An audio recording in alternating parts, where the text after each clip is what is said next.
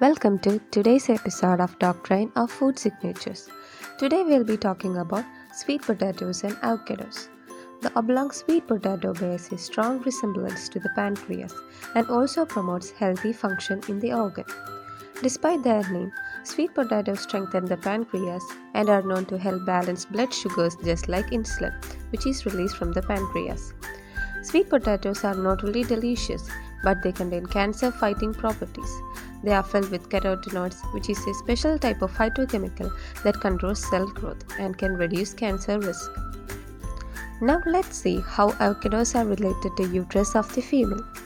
Avocados are called the fruit of the womb because it resembles the uterus and has a big seed which represents the fetus.